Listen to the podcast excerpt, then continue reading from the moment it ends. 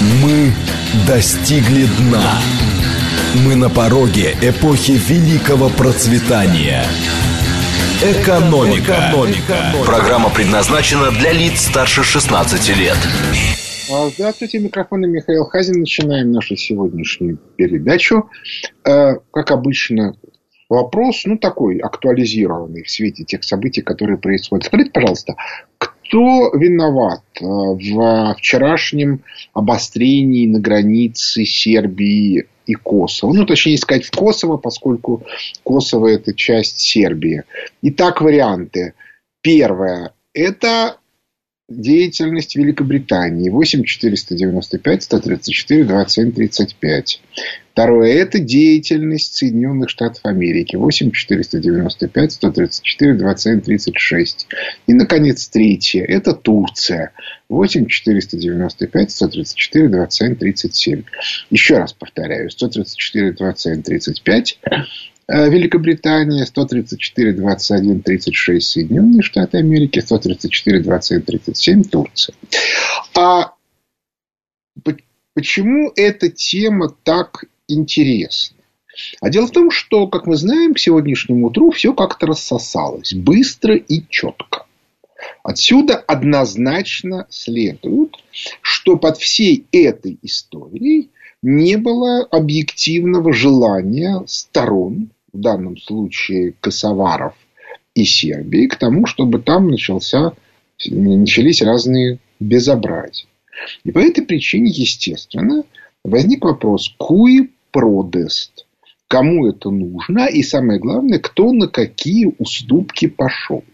И кто от этого выиграл. Вот это очень интересная тема. И мне кажется, что э, ее очень как бы, имеет смысл внимательно рассмотреть. Прежде всего потому, что Соединенные Штаты Америки только что потерпели, ну, как бы, не хочу сказать сокрушительное поражение, это не так. Но получили довольно болезненный щелчок по носу в виде отказа Нэнси Пелоси э, прилететь на Тайвань. А да, разумеется, можно сказать, что это и не планировалось, что это все легенда и т.д. и т.п., но мы все прекрасно понимаем, что планы у Нэнси Пелоси прилететь на Тайвань были. Но она как-то вот так вот после долгих размышлений было принято решение китайцев не дразнить. Не дразнить гусей. Хотя попытка завернуть на Тайвань еще может быть. Знаете, типа самолет сломался, у него как бы крылышки подломились, и он вот ну, посмотрим. Это все достаточно любопытно, но вот по носу Соединенных Штатов Америки щелкнули, потому что весь мир очень внимательно следил, полетит Пелоси на Тайвань или не полетит. Она не полетела. Это э, очень показательная вещь с точки зрения нынешней ситуации в мировой политики, все немедленно сделали далеко идущие выводы, что Соединенные Штаты Америки уже не те. Ну, собственно, мы и так понимаем, что они уже не те с тем положением в экономике, которое у них есть, особо не повыпендриваешься. Но тем не менее. Значит, теперь мы давайте смотреть результаты. Результаты очень интересные у нас по голосованию. 50% считают, что а, Соединенные Штаты Америки, 42% считают, что а Великобритании и только 8% считают, что Турция. Вот теперь давайте смотреть. Ну, вот и опять-таки, я могу только свои собственные рассуждения. Значит, а в чем сложность? Значит, Сербия, а, ее поставили в ситуацию, при которой бы ей, может быть, пришлось бы начинать войну. Обращаю внимание, что Сербия довольно сильно заблокирована. Она находится в окружении стран НАТО. Российские даже самолеты прилететь к ней не могут. Выхода к морю нету. Это, собственно, была предыдущая спецоперация по отъему Черногории. Да, премьер Черногории оказался предатель своего народа. Ну, собственно, об этом никто как бы и не думал. На самом деле, это все, я думаю, уже через несколько лет никакой роли играть не будет, и никаких Джукановичей там не будет. Но сама по себе эта история очень э, показательная. Сербия абсолютно изолирована. Настолько, что даже министр иностранных дел России не мог туда прилететь. Что вообще нонсенс. Ну, э, в реальности это означает следующее, что страны, которые заблокировали прилет э, министра иностранных дел России не будут, их мнения и позиции не будут рассматриваться Россией а, в тот момент, когда как бы станет вопрос о новых границах на Балканах. Отметим, что на встрече в Тегеране, где, судя по всему, Эрдогану было сказано, что ни в Ираке, ни в Сирии шалить больше не надо, ни в Закавказье, э, Эрдоган резонно мог спросить, ребята, а где мне шалить? И я сильно подозреваю, что ему было сказано, ну как где? В Африке частично. Ну там тоже не везде. А, и на Балканах. А, а вот теперь давайте смотреть кому выгоднее всего организовать там сейчас какое-нибудь безобразие. А выгоднее всего, кто у нас постоянно поджигает ситуацию, это Великобритания. Почему? Потому что война на Балканах – это один из сильнейших аргументов а, для давления на Евросоюз. А все прекрасно понимают, что Россия при в нынешней ситуации оставить Сербию не может, значит, придется брать Черногорию, значит, придется уже как бы начинать полномасштабную войну. И, в общем, все это создает определенные проблемы и для России тоже. А что Великобритании с ее ну, как бы, конструкцией Прибалтики, Польши, Украины очень даже выгодно. Но если такая война начинается, то это открывает дополнительный фронт для Соединенных Штатов Америки. Соединенные Штаты Америки в нынешней ситуации еще один фронт могут и не потянуть. Это для них сложно. А вот политически они ситуацию очень э, даже контролируют. И мы видим, что именно Соединенные Штаты Америки быстро и четко закрыли весь конфликт. Буквально за пару часов. Теперь вопрос. А что они могли потребовать от а, Сербии? Ну, потому что же бесплатно, что ли? И вот тут очень интересная тема. Дело в том, что нынешний э, э, премьер-министр Сербии, он играет не на две стороны, как некоторые думают, на Россию и на НАТО, но на три. И третья сторона Китай. Есть у меня гипотеза. Никаких нету данных. Да, чистая гипотеза. Что он а, получил от Соединенных Штатов Америки требования свои контакты с Китаем закрыть. И тогда картинка получается более-менее четкая и внятная. То есть есть а, желание Великобритании устроить шу, шухер сейчас. Почему сейчас? Потому что до слома ситуации на Украине осталось не так долго. Я думаю, что он произойдет еще до осени. После того, как он произойдет, влияние Великобритании в регионе резко ослабнет. Ну и тогда, соответственно, использовать эту картинку для, для разлома а, Евросоюза станет много сложнее. Не говоря уже про то, что есть серьезные основания считать, что Макрон и Шольц начинают уже постепенно ну, как бы аккуратненько отворачивать в сторону. Ну, идиотов нету, да, они же, а, они, конечно, ребята Э, веселые, но не настолько. Значит, дальше, соответственно, у нас а, а, Турция. Турция, а Турция, соответственно, в очередной раз убедилась, что Россия исполнила свои обещания. И, кстати сказать, Иран. Ей сказали, смотри, вот будет, соответственно, на Балканах веселая история. Вот вам веселая история. Да, Соединенные Штаты Америки эту историю прикрыли.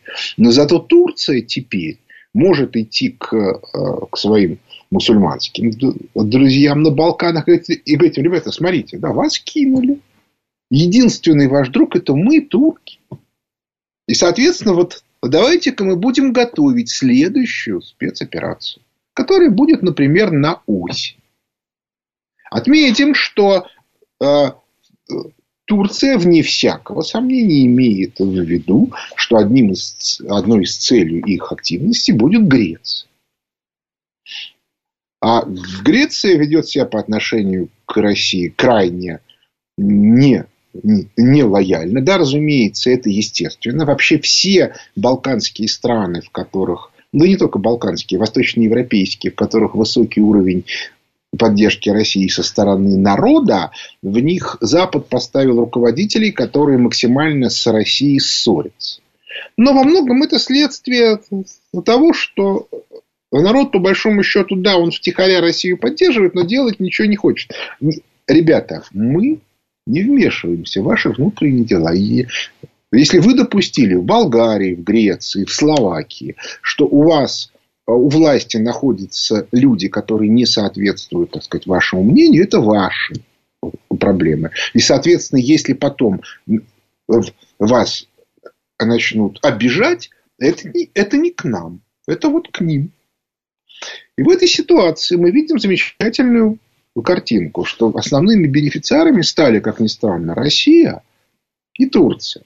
Соединенные Штаты Америки стали косвенным бенефициаром, потому что они продемонстрировали всем, что пока они ситуацию контролируют. Сильнее всех проиграла Великобритания. А, но при этом еще уровень напряженности внутренний вырос, потому что стало понятно, мусульмане поняли, что Великобритания им не друг, ну, потому что провокацию сделали, а последующих как бы действий не воспоследовало. Соединенные Штаты Америки им не друг. Значит, кто остается друг? Турция.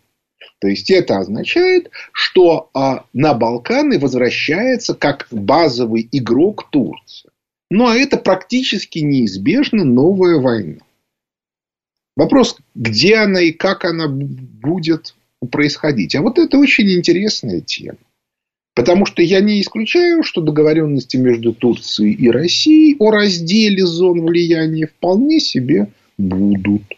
И тогда картинка получается замечательная. Тогда может оказаться так, что Турция через там, 5 лет снова выйдет на Адриатическое море. Если вы считаете, что Россия это плохо, России наплевать. А Россия там свой кусок в Средиземном море получит недаром. Вчера была подписана военно-морская доктрина, в которой говорится, что Восточное Средиземноморье – это, как сказать, зона наших жизненно важных интересов. Потому что с очень большой вероятностью в результате всех этих историй какой-то кусочек мы получим. Кстати, между прочим, там есть еще один вариант с Грецией. Дело в том, что пресловутый Афон, он поддержал а, Вселенского патриарха против нас. Что тоже, как мне кажется, с их стороны серьезная геополитическая ошибка. Только вот не нужно мне говорить, что они о Боге. Нет, не о Боге, а о политике. Ну, а если люди играют в политику, то тогда уж извиняйте, ребята, отношение к вам будет как к политику. Ну, то есть, если Политик только тогда чего-то стоит, когда он может защищаться. А если вы защищаться не можете, то пеняйте на себя. В общем, у меня такое ощущение, что в результате всех этих историй мы подошли к ситуации, когда Восточное Средиземноморье будут взрывать. И, в общем, сказать, что, ну, на самом деле это довольно естественно, потому что там найдено же колоссальные месторождения газа. То есть, теоретически у них появляется очень сильный источник для развития.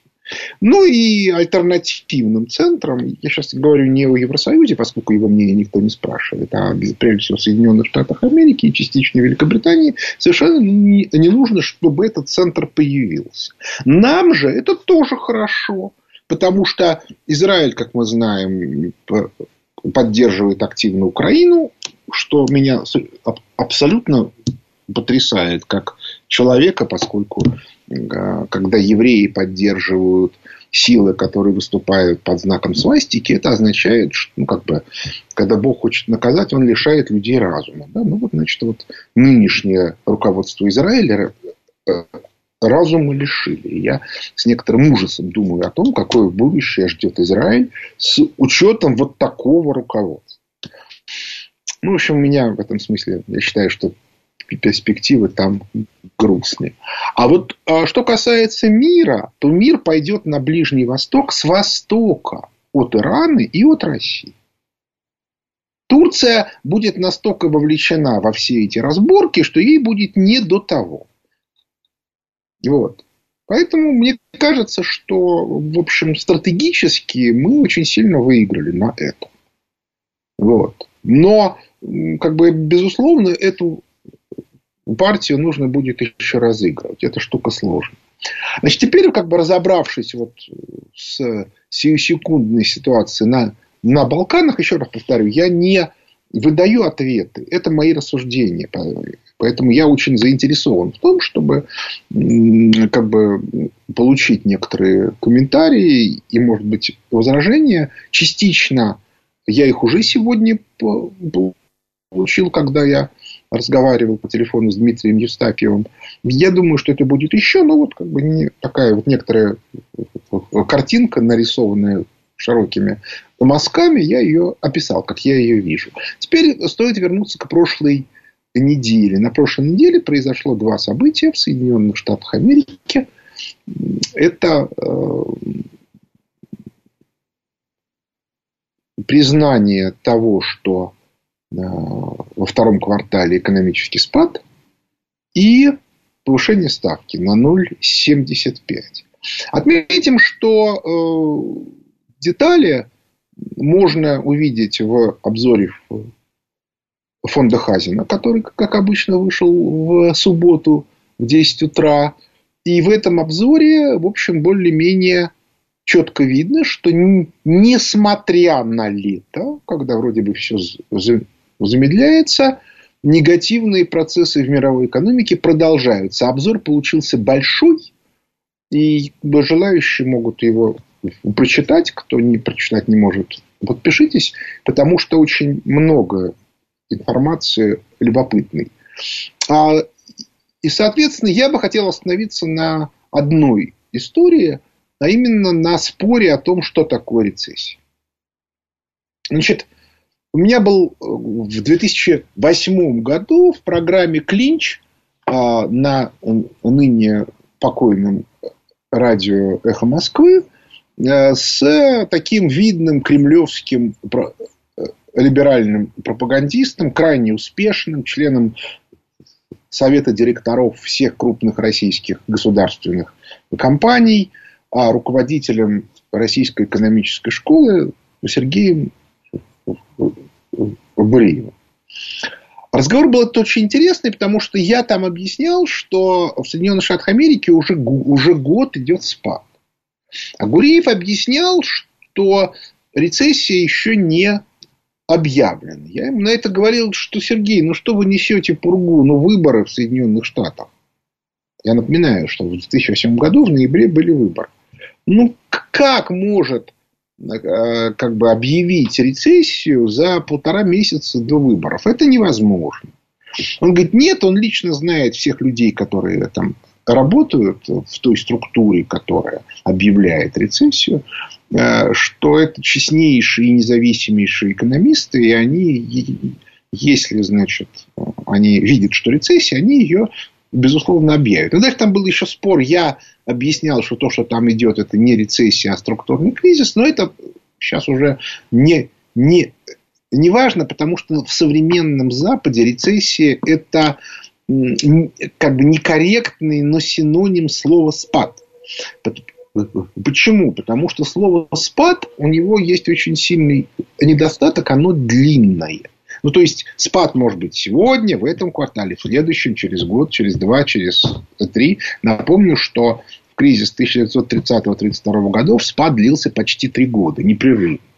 С темпами примерно 1% ВВП в месяц. Сейчас спад начался в четвертом квартале 2021 года прошлого, то есть длится уже, уже скоро год, и еще продлится, там, по крайней мере, года 4, но а, этот спад пытаются замаскировать, занижая инфляцию. Отметим, что спорить можно. Да, спад начался в сентябре 2021 года или в декабре 2021 года. Но он уже идет вот много месяцев.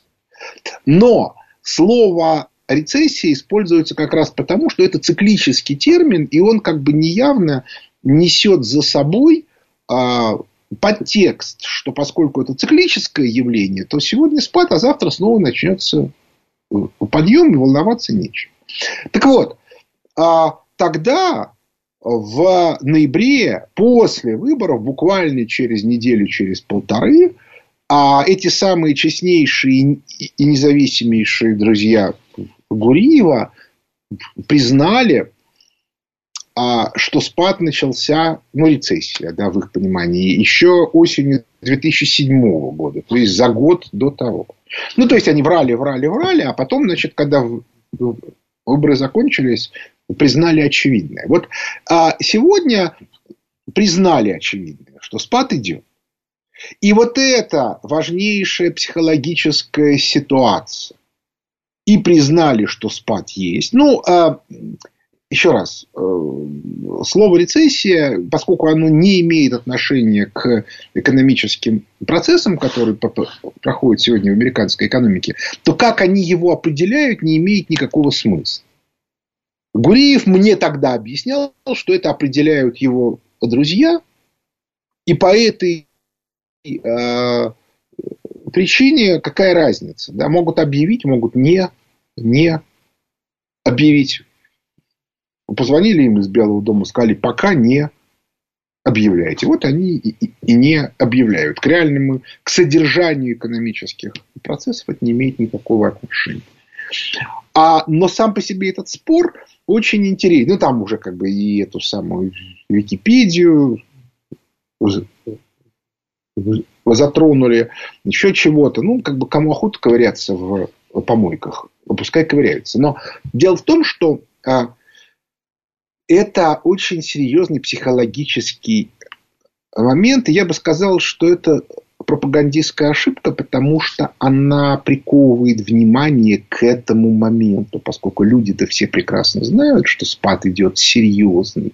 Все, кто работает с долговыми обязательствами США, знают, что их доходность сейчас порядка минус 8%. То есть, если вы покупаете какое-то американское долговое обязательство, то через год у вас а, как бы ваш капитал уменьшится на 8%.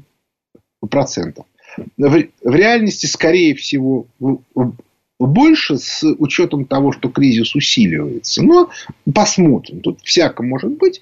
Дело в том, что если не считать, что э, ставку уже повышают, ставка повышают, это означает, что монетарная составляющая инфляции падает, а э, структурная растет.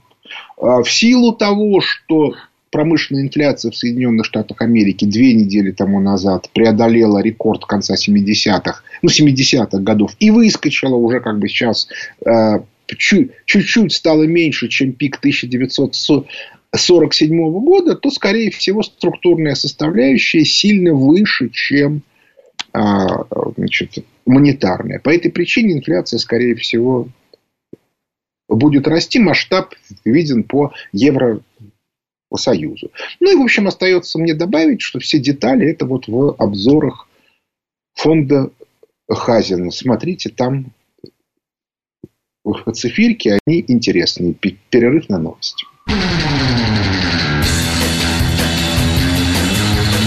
Экономика. Экономика. Возвращаемся в студию микрофона Михаил Хазин. Начинаем отвечать на вопросы слушателей.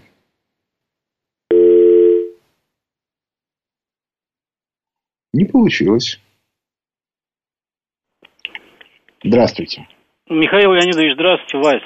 У меня вот такой вопрос, который я вам задавал года четыре назад. Вот в связи с инициативой Соединенных Штатов Америки, именно Минфина Соединенных Штатов Америки, закупать не только углеводороды Российской Федерации, но и прочий экспорт по минимальным э, ценам чуть выше себестоимости. Не кажется ли вам, что это прелюдия перейти на бартерство в расчетах с нами и склонить зарубежных наших партнеров в этом вопросе, как это было с Ираком и с Ираном? И второй вопрос. А если мы будем наших э, торговых э, зарубежных э, партнеров кредитовать рублями на покупку нашего экспорта, ну, может быть, частично, как это скажется на нашей экономике и возможно ли это? Ну, это абсолютно рабочий вариант, и то, и другое.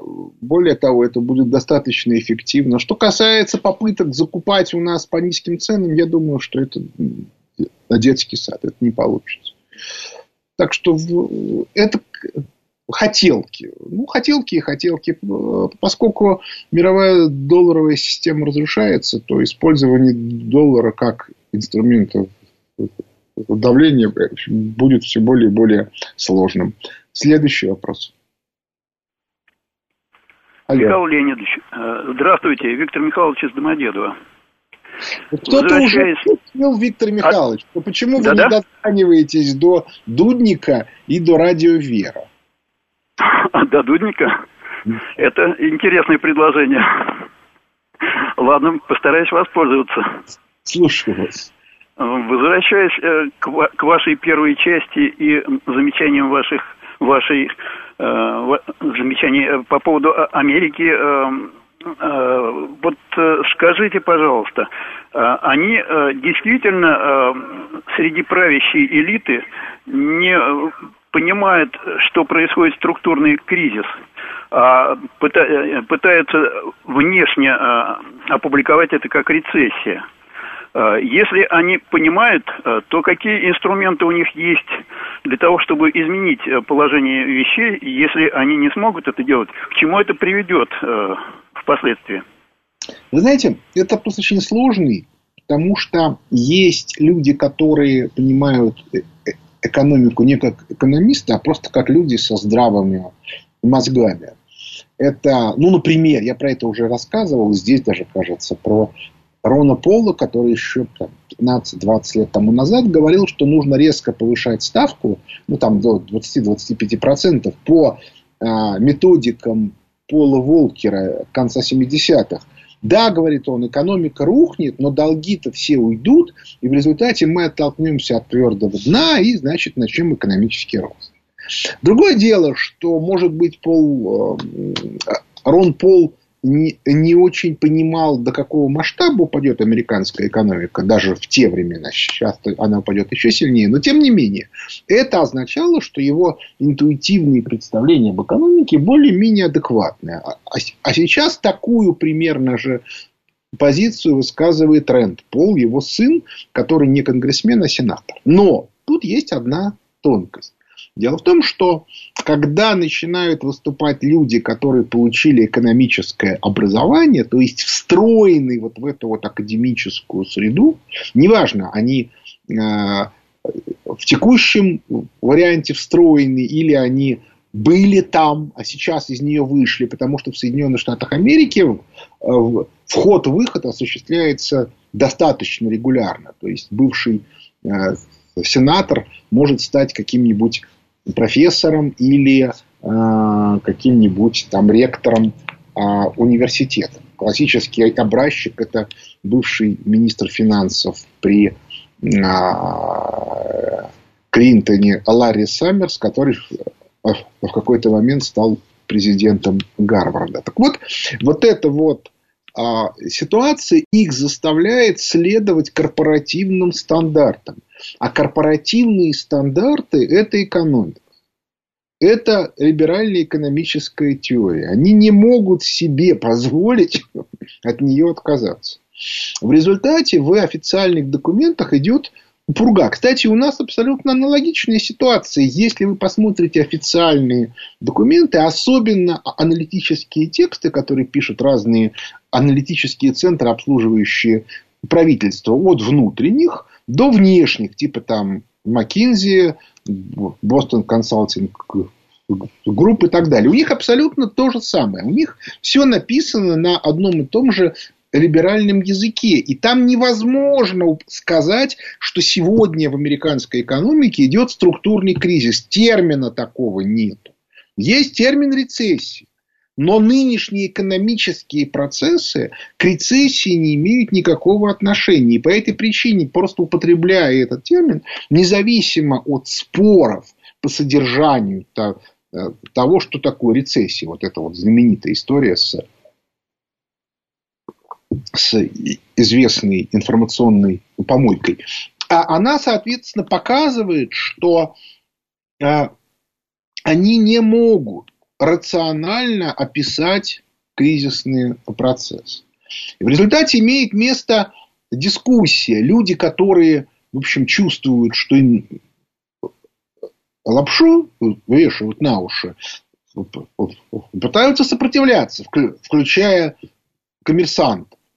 А, ну, либо же, ну, уж, ну, ну, совсем ветеранов типа Джеффри Сакса.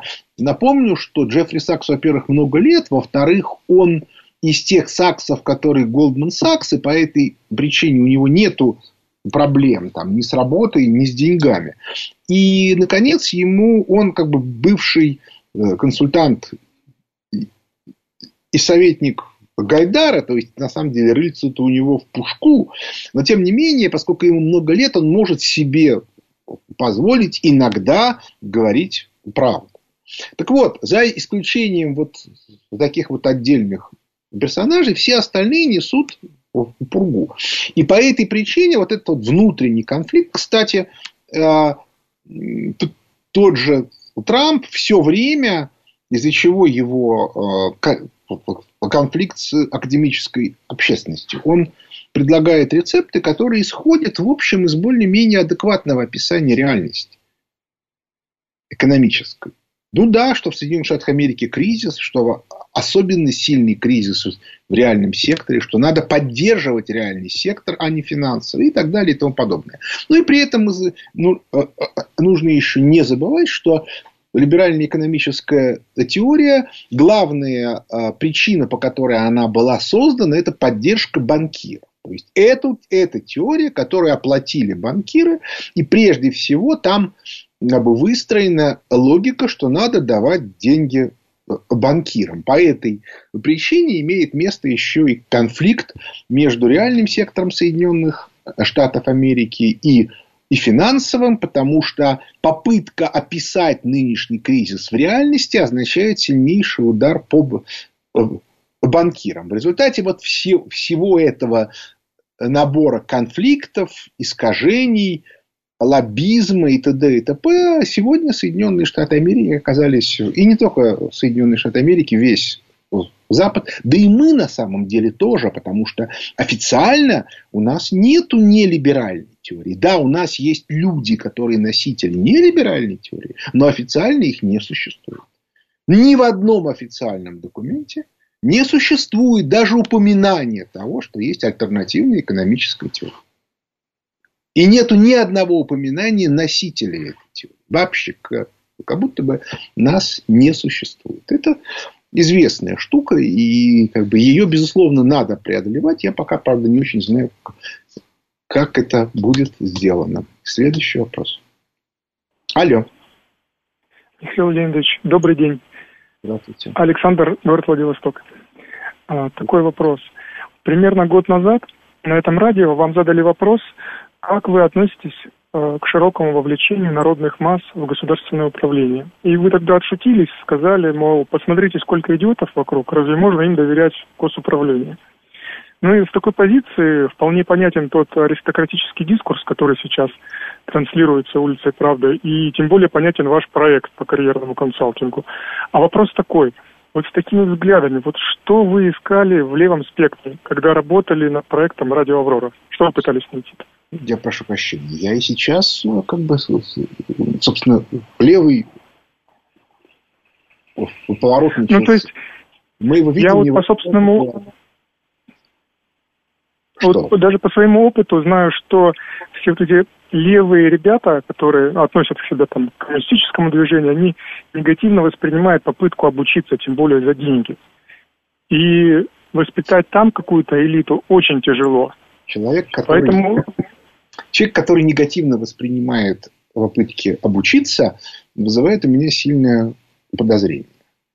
А что касается обучение за деньги, вы уж меня извините, конечно, но а, вы знаете, почему в Соединенных Штатах Америки абсолютно невозможно а, снизу сделать политическую карьеру. Потому что для того, чтобы поучаствовать в выборах, в отличие от ситуации 20-30-х годов, а, или даже 50-х годов, Сегодня для того, чтобы участвовать в выборах, нужны сотни миллионов долларов, а то и миллиарды. И по этой причине э, бессмысленно даже пытаться. А в нашей стране, к сожалению, для того, чтобы заниматься разработкой ну, каких-то концептуальных э, э, вещей, тоже нужны деньги. И я не могу себе позволить. Вот вы, ну, как бы нужно снимать помещение, нужны камеры, нужны люди. Нужно, чтобы эти люди могли думать, а не зарабатывать на хлеб насущный. Кроме того, те люди, которые хотят делать карьеру, они должны продемонстрировать некоторую свою а, ну, как бы самодостаточность. грубо говоря, если человек не в состоянии заработать денег, то почему люди должны за него голосовать? Ну, я знаю как бы прорву бездельников. Знаете, мне уже 60 лет, и у меня уже есть некоторый опыт. Да? Есть люди, которые меня чуть-чуть старше, которых я видел, как они растут, и смотрел на них снизу вверх в молодости. Есть мои ровесники, одноклассники, однокурсники.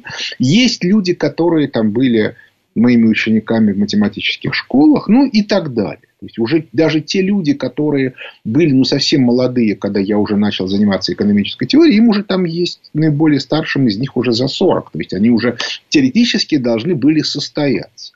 И у меня есть уже довольно большой опыт я понимаю, какие качества должны быть у человека для того, чтобы он мог состояться как там руководитель, государственный руководитель или еще чего-то. Я понимаю, что главное это, главное качество – это умение организовывать вокруг себя пространство. То есть людей, организации, еще чего-то. Если вы организовываете пространство, то у вас начинаются там финансовые потоки. И вы тем самым можете заплатить за обучение. Не обучать людей нельзя.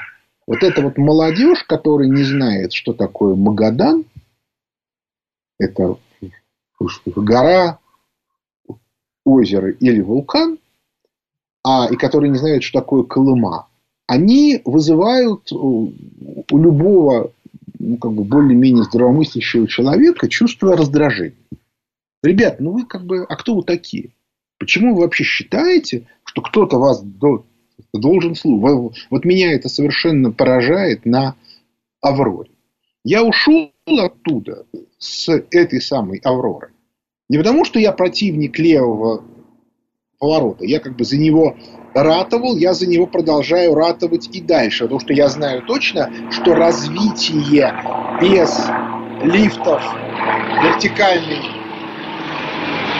Видите? Летают. Развитие без лифта вертикальной мобильности быть не может. Но я, я, а что такое поддержка людей? Это в некотором смысле и есть левый поворот. То есть мы отказываемся от сословности.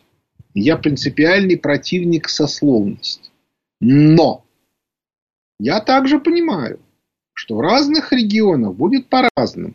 Например, в Западной Европе будет в ближайшие там, 20 лет, 30, править бал аристократии. Поэтому нужно разбираться, как она устроена и как с ней взаимодействовать. У школе мы граничим с этой самой Европой. Вы же не слушаете, что мы говорим, что хорошо видно по вашим э, замечаниям. Я совершенно не предлагаю вводить аристократию в нашей стране. Я вообще считаю это идиотизм. И это вот, э, как это называется, царебожники ничего, кроме раздражений, не вызывают. У меня даже было предложение царевича Гошу назначить императором новой германской империи. Но он же не, не так пускай туда и идет. Что его к нам-то тягать? Так вот, а весь фокус состоит в том, что у всех людей, а у них в голове, особенно тех, которые не учатся, у них в голове какие-то фантазии. Что такое левое, что такое там свобода, демократия и так далее. Вот давайте смотреть правде в глаза. Как там говорил Владимир Ильич Ленин, стать настоящим коммунистом можно только освоив сказать, все знания, которые создало человечество. Так давайте осваивайте знания. И, по крайней мере, научитесь э, понимать то, что вам говорят по прямым текстам. Потому что утверждение о том, что мы ратуем за аристократию в России, я иначе как дуростью назвать не могу. Следующий вопрос. Алло. Добрый день, Михаил. Меня зовут Сергей Алексеевич. Здравствуйте. Вот из ваших характеристик экономической ситуации в США следует, что возможности Вашингтона в данный момент остановить этот спад стремятся к нулю. А так ли это? Мы не рано вообще э, и как бы списываем возможности э, и Вашингтона, и администрации, и американской возможности навести у себя порядок. И скажите, а как этот спад в Америке влияет на российскую экономику? Спасибо. Ну, э, спад в Америке на российскую экономику никак не влияет прямо. На российскую экономику влияет инфляция, которая сегодня в России мировой экономике, поскольку наши либеральные руководители фактически запрещают импортозамещение. А что касается того, почему американцы не могут а, ничего сделать со своим кризисом, вы же мне видите, конечно, я же объясняю механизмы. Вот я описываю механизмы кризиса в Соединенных Штатах Америки. Я это делал еще 20 лет назад. Книжка «Закат империи доллара и конец Пакс Американо» вышла 20 лет назад, в 2003 году. Мы там подробнейшим образом описываем. Есть книжка «Воспоминания о будущем». Имеются мои тексты, мои выступления. Я там описываю механизмы. Если вы считаете, что я не прав, покажите, как можно это остановить. Понимаете, до сих пор вся критика, если отвлечься от, они, а, а, от прямой ругани, сводится к следующему. В, ваше описание механизмов может быть неправильным. Я говорю, может быть, предъявите альтернативы. Ну, мы не знаем, мы не специалисты, но американцы, они такие ловкие, такие, они, значит, вот выкрутятся. Это не аргумент с точки зрения анализа. Вот у меня все понятно. Имеет место структурный диспропорции. Связаны они с этим, с этим, с этим. Проявляются они в том-то, в том-то и в том-то. По этой причине следствия такие-то, такие-то, такие-то. Поэтому начался кризис. То будет, да, кризис начался в 2008 году. До там, 2019 года они его вытягивали так-то, так-то и так-то. Все, инструменты вытягивания закончились. Может быть, есть и другие инструменты вытягивания, предъявите мне. Потому что ковид это не инструмент выхода из экономического кризиса, это есть инструмент спихивания ответственности на кого-то. Это не мы, это оно. А с точки зрения экономики это не помогает. Ну и так далее и тому подобное. То есть, в общем, я как бы, у меня только одно требование. А, а, аргументы где? Следующий вопрос. Алло. Алло, Михаил Леонидович, доброе утро. Владимир да, из Москвы. Михаил да. Леонидович, вопрос следующий. Где-то за два месяца до спецоперации в Центральный банк были назначены два заместителя. А сейчас да. один из заместителей ушел. Это кто? Ну, кто-то там на прошлой неделе тоже ушел. А, вопрос. У нас внутренние, когда проблемы экономические будут решаться? После окончания СВО а почему вы меня... об процессе. Вы понимаете, я не Господь Бог. Я человек, который, ну, как бы, я экономист, ну, в некотором смысле специалист по государственному управлению экономикой. Я понимаю, что, быть может, что быть не может. Но я также прекрасно понимаю, что для того, чтобы что-то изменить, надо там сделать раз, два, три, четыре, пять. Вот вся беда состоит в том, что вот это вот раз, два, три, четыре, пять не делается. И по этой причине а, я ничего не могу сделать. Я могу только там, расстроиться, что вот так жалко, что у нас ну, как бы не принимаются нормальные меры для того, чтобы поднимать экономику. Я это вижу, что они э, как бы не принимаются. Я вижу последствия, ну и, и так далее и тому подобное. Но у меня нет рычагов изменения. Нет, бывает, ну давайте как бы смотреть правде в глаза, бывают ситуации, когда надо отреагировать очень быстро и остро. Например, а, в 2020 году весной а, мне мой товарищ позвонил, который сидел в деревне, но не в подмосковной деревне, а там под Великими Луками. И сказал мне, Михаил Леонидович, катастрофа у людей с детьми заканчиваются деньги. Скоро нечем будет кормить детей. Я, значит, возопил. И как-то так получилось, что реакция на, на это воспоследовала сразу. То есть, что отсюда следует? Что единственное мое влияние состоит в следующем. Что есть люди в окружении президента, которые читают, ну, грубо говоря, у которых мои э, тексты входят вот как бы в список мониторинга. Но нужно понимать, что это влияет на, на очень узкие конкретные решения, может быть, но это никак не влияет на системно-стратегические решения. Понимаете, я там не министр финансов, не министр экономики, не вице-премьер. Что вы это спрашиваете? Ну, спросите Белоусова, он вам объяснит. Ну, или Орешкина. Ну, или Набиулину спросить. Я понимаю, ну, собственно, Набиулина и Орешкин, естественно, ничего не скажут. Они скажут, все хорошо, э, прекрасная маркиза, мы продолжаем нашу конструктивную либеральную политику. Вот. Что при этом инвестиций нету. А зачем вам нужны инвестиции? Вы, соответственно, инвестировать не хотите, а хотите спекулировать. Но на самом деле спекулировать-то хочет Набиулина. Но неважно, это уже как бы я уже так начинаю злобствовать. Вот такая вот картина. То есть, в общем, по большому счету, э, нужно отдавать э, себе отчет в том, что э, системно-стратегические решения принимаются президентом и верховным главнокомандующим, исходя из анализа большого количества факторов, из которых мне, например, ну да, я как бы анализирую больше факторов, чем рядовой обыватель, но уж точно меньше, чем президент. И некоторые из них я вообще не вижу. Откуда я знаю, какие у него договоренности?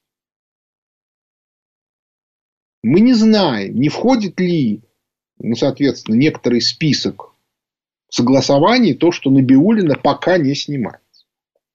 И, и, и за счет этого Соединенные Штаты Америки не делают вот этого, вот этого и вот этого. Это такой самый простой вариант. Могут быть и, и, и другие варианты. Да, я понимаю, что мы приближаемся к крайне критической ситуации. И в этом смысле, если там, грубо говоря, к концу сентября, середине октября изменений в экономической политике сделано не будет, то мы можем войти в очень серьезный экономический кризис. Но а, это я понимаю. А что при этом понимают те люди, которые вместе с президентом принимают стратегические решения, я вам пока сказать не могу. Единственное, что я могу сказать, это вот смотрите объективную экономическую ситуацию в а, обзорах фонда Хазина. На этом наше время подошло к концу. Микрофоном был Михаил Хазин. Благодарю за внимание. До свидания.